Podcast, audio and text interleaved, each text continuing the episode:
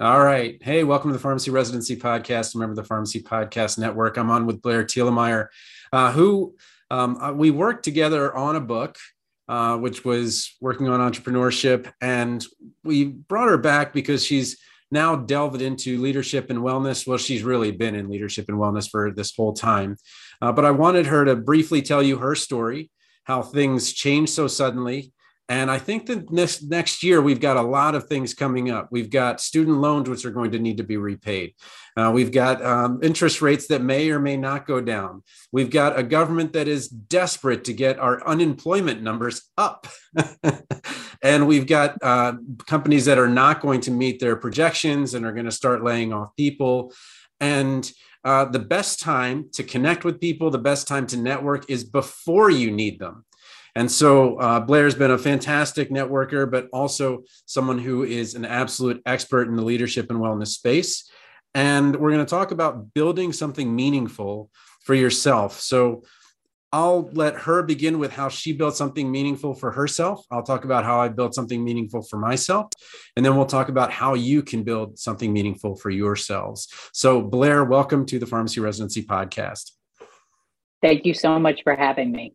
All right. Well, they may or may not have heard it before, but tell us the hospital story, and uh, you know you can make it the brief one. But uh, there you were with your child on the way.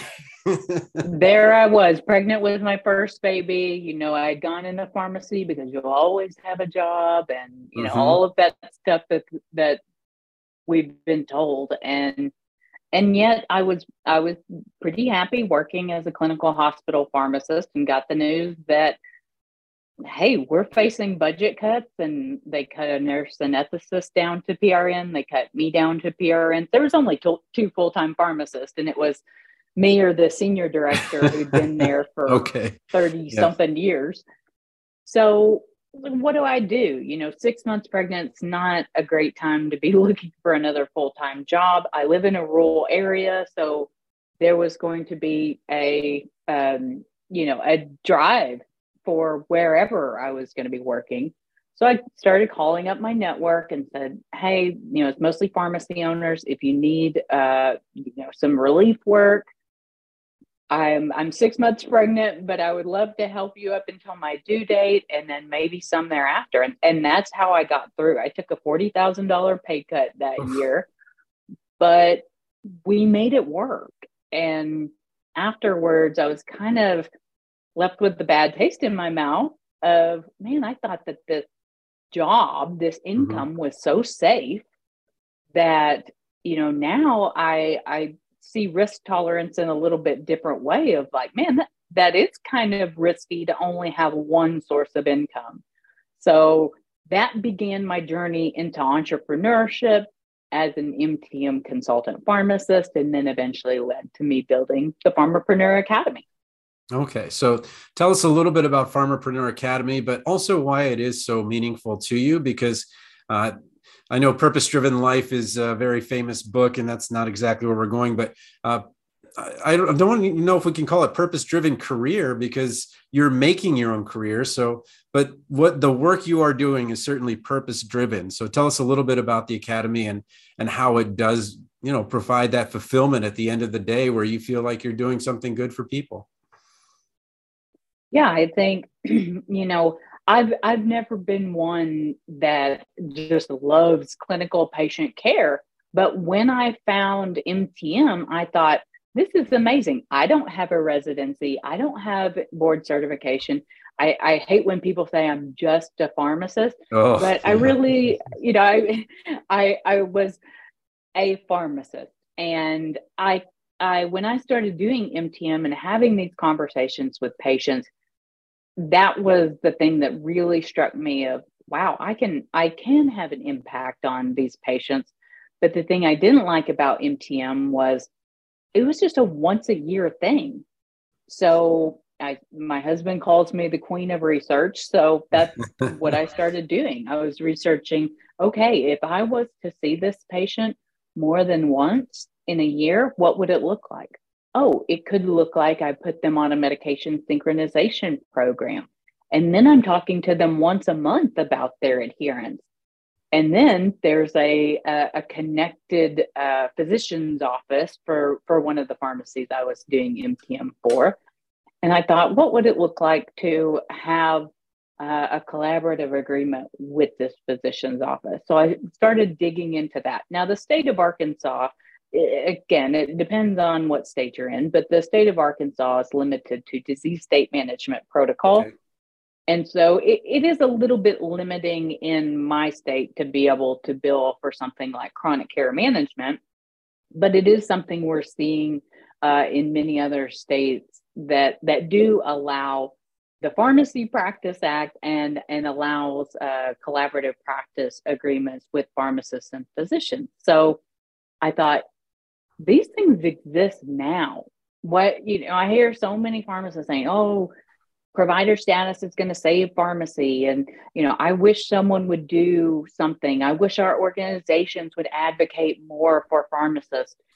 And when i started learning more about these billing models and learning more about entrepreneurship i it became very clear to me these business models already exist they just haven't been put in place by individual pharmacies and individual pharmacists and that's where my message about entrepreneurship came from. And, and Pharmapreneur Academy is the combination of pharmacist and entrepreneur.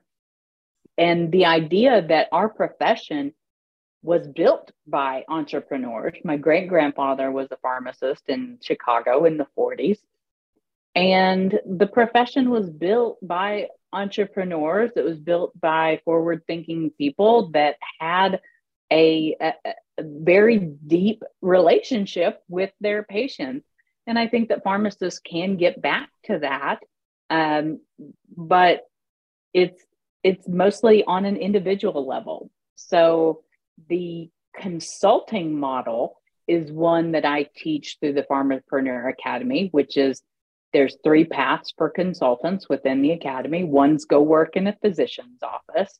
Two is create clinical services in a pharmacy based setting like point of care testing um, even the you know the covid testing we we saw that blow up because mm. of hmm. the pandemic and then the third is more in the cash based uh, patient pay realm so this might be i'm going to create a program on uh, microbiome and gut health or i'm going to create a program for women who are trying to conceive. So, most of the pharmacists that I'm working with are individuals who want to create a consulting business around their their expertise and around a specific niche. When I keep seeing uh, students applying to, to residency and I help them with their letters, so I get to see what they've done. They say I caught up uh, you know, X number of pharmacies on, you know, 500 MTMs or something like that. And we think about that first as like, okay, so you've, you've gotten this job done, but tell me the impact that all of that MTM work that you did, because what you did was you not only caught up the one pharmacy and then caught up other pharmacies, but then you started showing people how to do this and catch up pharmacies. Tell me a little bit about what you actually did for population health in terms of the actual impact that you're figuring out those kind of models did for those patients. Because i think we kind of lose touch with that that piece of there's a patient at the end who's now controlled on their diabetes or uh, things like that. Absolutely. So you know i i study user experience quite a bit and i was really thinking about user experience from the patient's point of view in pharmacy, we we think of things workflow, and our primary uh, method of income has always been tied to di- the dispensing of a product. Sure. and now we know we hear independents say, "I'm losing money on dispensing." So my thing is okay well let's create multiple revenue streams some of those being based in clinical services MTM is fantastic, but again, it's a once a year meeting, you know, right. and the average primary care visit in the United States is seven minutes. That's true. Not that much can be done in, you know, in once a year visit.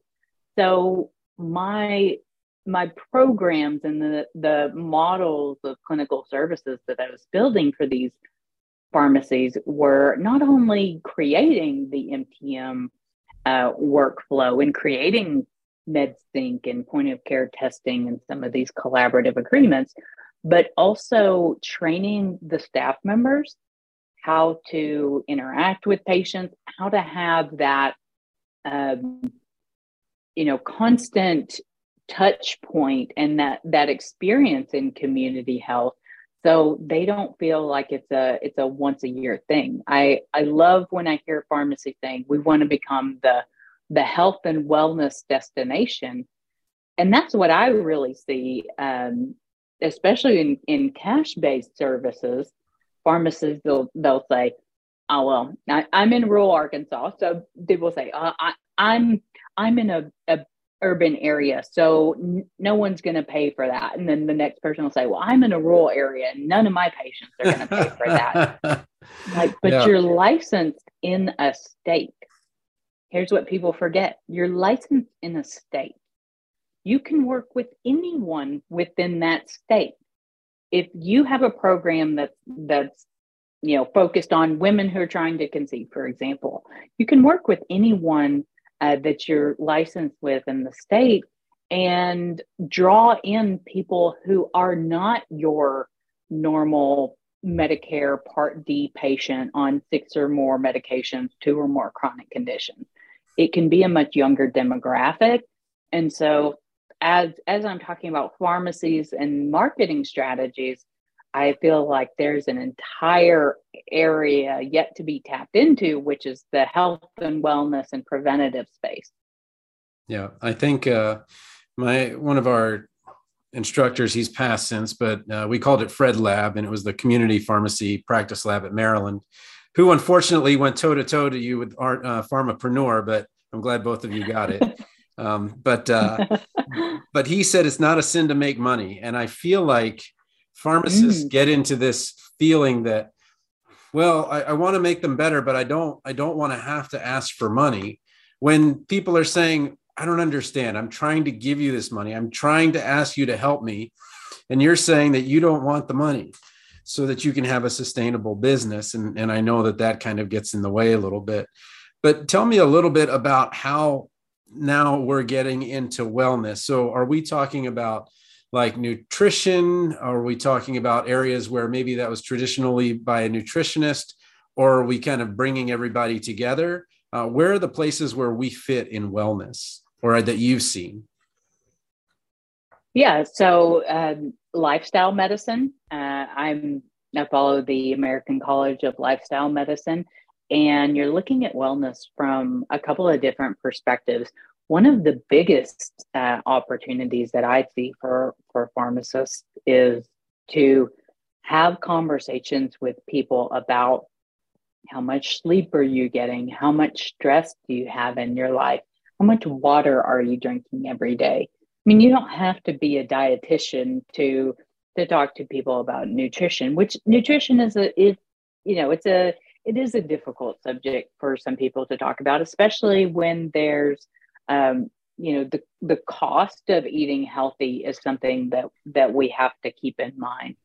I um, in my local area have volunteered some time to promote a, a plant-based diet and also to teach things that are completely free like meditation and yoga to help people uh, in in their own health and wellness journey so even just having conversations with people about what are you currently doing, uh, you know, for for yourself, for your own health, and what opportunities are there for, say, you know, dry January to, you know, take a little break from alcohol or uh, attempt one day a week of eating a, a plant-based diet or um, you know tracking your sleep tracking your stress and those are real conversations that are so easy to have um, over the phone and the counseling window. And they can also lead to into your other programs. So right. it's not like, let's have a conversation about that. And then I'm saying, well, good luck to you. See you later. Yeah. But it's, let's have a conversation about that. That conversation, because you're trained in in selling and marketing, not, um, you know, those, those conversations should lead to, oh, by the way, did you know that uh, in January we're putting together a, a diabetes prevention group? And you know the goal of this group is to meet once a week every saturday cook a healthy meal and talk about how what we're doing to you know, lose weight or whatever get off our medications. Sure. I think you're i can't keep hearing zig ziglar in my head. Don't forget to ask for the order. So there people are yeah. not asking for the order. They're not they're like it's just this pause and it's just like this is when you say okay well let's make you even better uh, as we're kind of maybe even deprescribing some of these medications.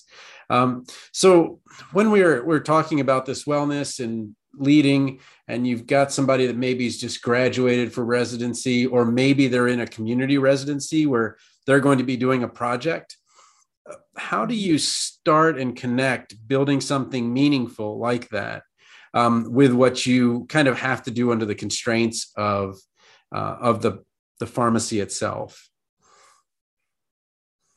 I think understanding what opportunities there are in your state um, that was something for me that i had no idea what protocols were available what okay. pharmacists could actually yeah. do so i'm in the state of arkansas we just passed legislation that allows pharmacists to prescribe birth control now, I am not in a pharmacy, but I would love to be able to help pharmacies set up this program.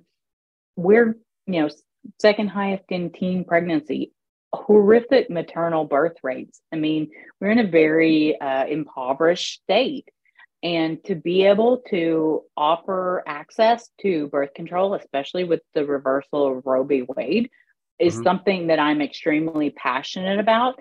And if none of the pharmacies in my area are, are, are you know, have have the resources to offer it, that's something that that I personally want to be able to add to the uh, the Arkansas Pharmacists Association to, to help create those models to implement in pharmacies so that we can have you know patients get access to birth control without having to go get a pelvic exam and you know and go through the the whole issues with um, with women seeking birth control help.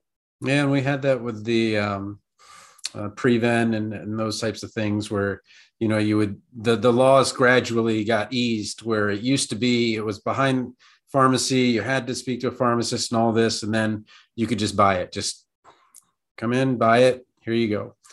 Uh, and I think that that's a good place to kind of stop with the because I think that that is something that that's key is that you know they're going to be doing these projects and they're going to be going to ASHP and they're going to do their poster and whatever. But I think the most important thing is that they build that foundation for something meaningful as they do go uh, into practice. Um, well, I've asked you a bunch of questions. Is there anything that I haven't covered that maybe we should talk about with health and wellness that um, that you really have just like if you knew this one thing or if i could help you with this one thing this is where to start i think we're so you know as healthcare professionals uh, we don't take our own medicine very well. Oh yeah, here and, we go. yeah, and and and getting very clear on what success looks like for us as individuals in our own health, in our own relationships, in um, you know, it, in our own careers. This is this is a wonderful time of the year to to have that space to think about what would meaningful work look like. Um, you know, I think we when I hear people say, I, I just I want to find my passion, it's like well, I mean, it, it wasn't an aha moment. Like I didn't get struck by lightning. I mean, I, I was let go from a job uh, and subsequently stumbled upon something I was passionate about. But, you know, it, all that to say, look at your own life. Look at look at the things that you have been through that leave clues uh, of things that you may be curious about and interested in. So I had a, a client who she had been working in managed care. She she did not enjoy it. She came to me and said, you know, I, I think I want to become a, a consultant pharmacist. And I'm like, okay, what does that mean to you? Because it means different stuff yeah. to different people. She was like, I think in a long-term care facility. I'm like, okay, well, let's talk about your background in managed care. Well, come to find out, she and and her family members aunts she, she was an expert in specialty medicine specifically for specialty medications that dealt with multiple sclerosis okay. and she had a family history of multiple sclerosis and so i told her i was like you you have this knowledge and and you have this experience that you can really speak to what the patients and their families are dealing with would this be something that you could be interested in uh, you know in consulting on? And she just she was so thankful. She said you know was so relieved that that i i only thought that i had three options retail hospital and and long-term care. And that's really kind of my message to to pharmacists is if you feel like you don't belong in in the box um, don't be afraid to to take a step outside the box and see see what some other things that you could possibly do are. Yeah i love it. I love it. Well i don't want to keep your time but i do appreciate you coming on and and maybe what i'll do is i'll just add a second episode to this to talk about how i built something meaningful i don't want to take away from this because it was just uh um you know, circumstance gave you a, a tough blow and uh, you just made so much out of it. And I just, we were just talking beforehand, but I feel like we're just so fortunate that our jobs are flexible, but we've very much created those jobs. And we are very happy with the way things are going with the family and all of that stuff. And, and that you don't need to stay in something that you don't like. But, but that being said, um, I've gotten up and I do still get up early at 5 a.m. And you were doing shift work for a very long time before everything, you know, before you were an overnight success, right? After a couple of years. yeah. right. So, you know, keep keep the fires burning while you're doing it. Um, but I, I, think that's wonderful to to build something meaningful and then to bring it back to pharmacy and allow us as pharmacists to, to really make our mark. So Blair Thielemier, thanks so much for being on the Pharmacy Residency podcast. If someone were to want to get a hold of you, the best place, because I know that you don't want people having to spell your name in, in a URL. Is it still BT? No, Pharmapreneur Academy. Okay, pharmapreneuracademy.com. Uh, and we'll put that in the show notes. Thanks so much for being on. Thanks for having me. Okay.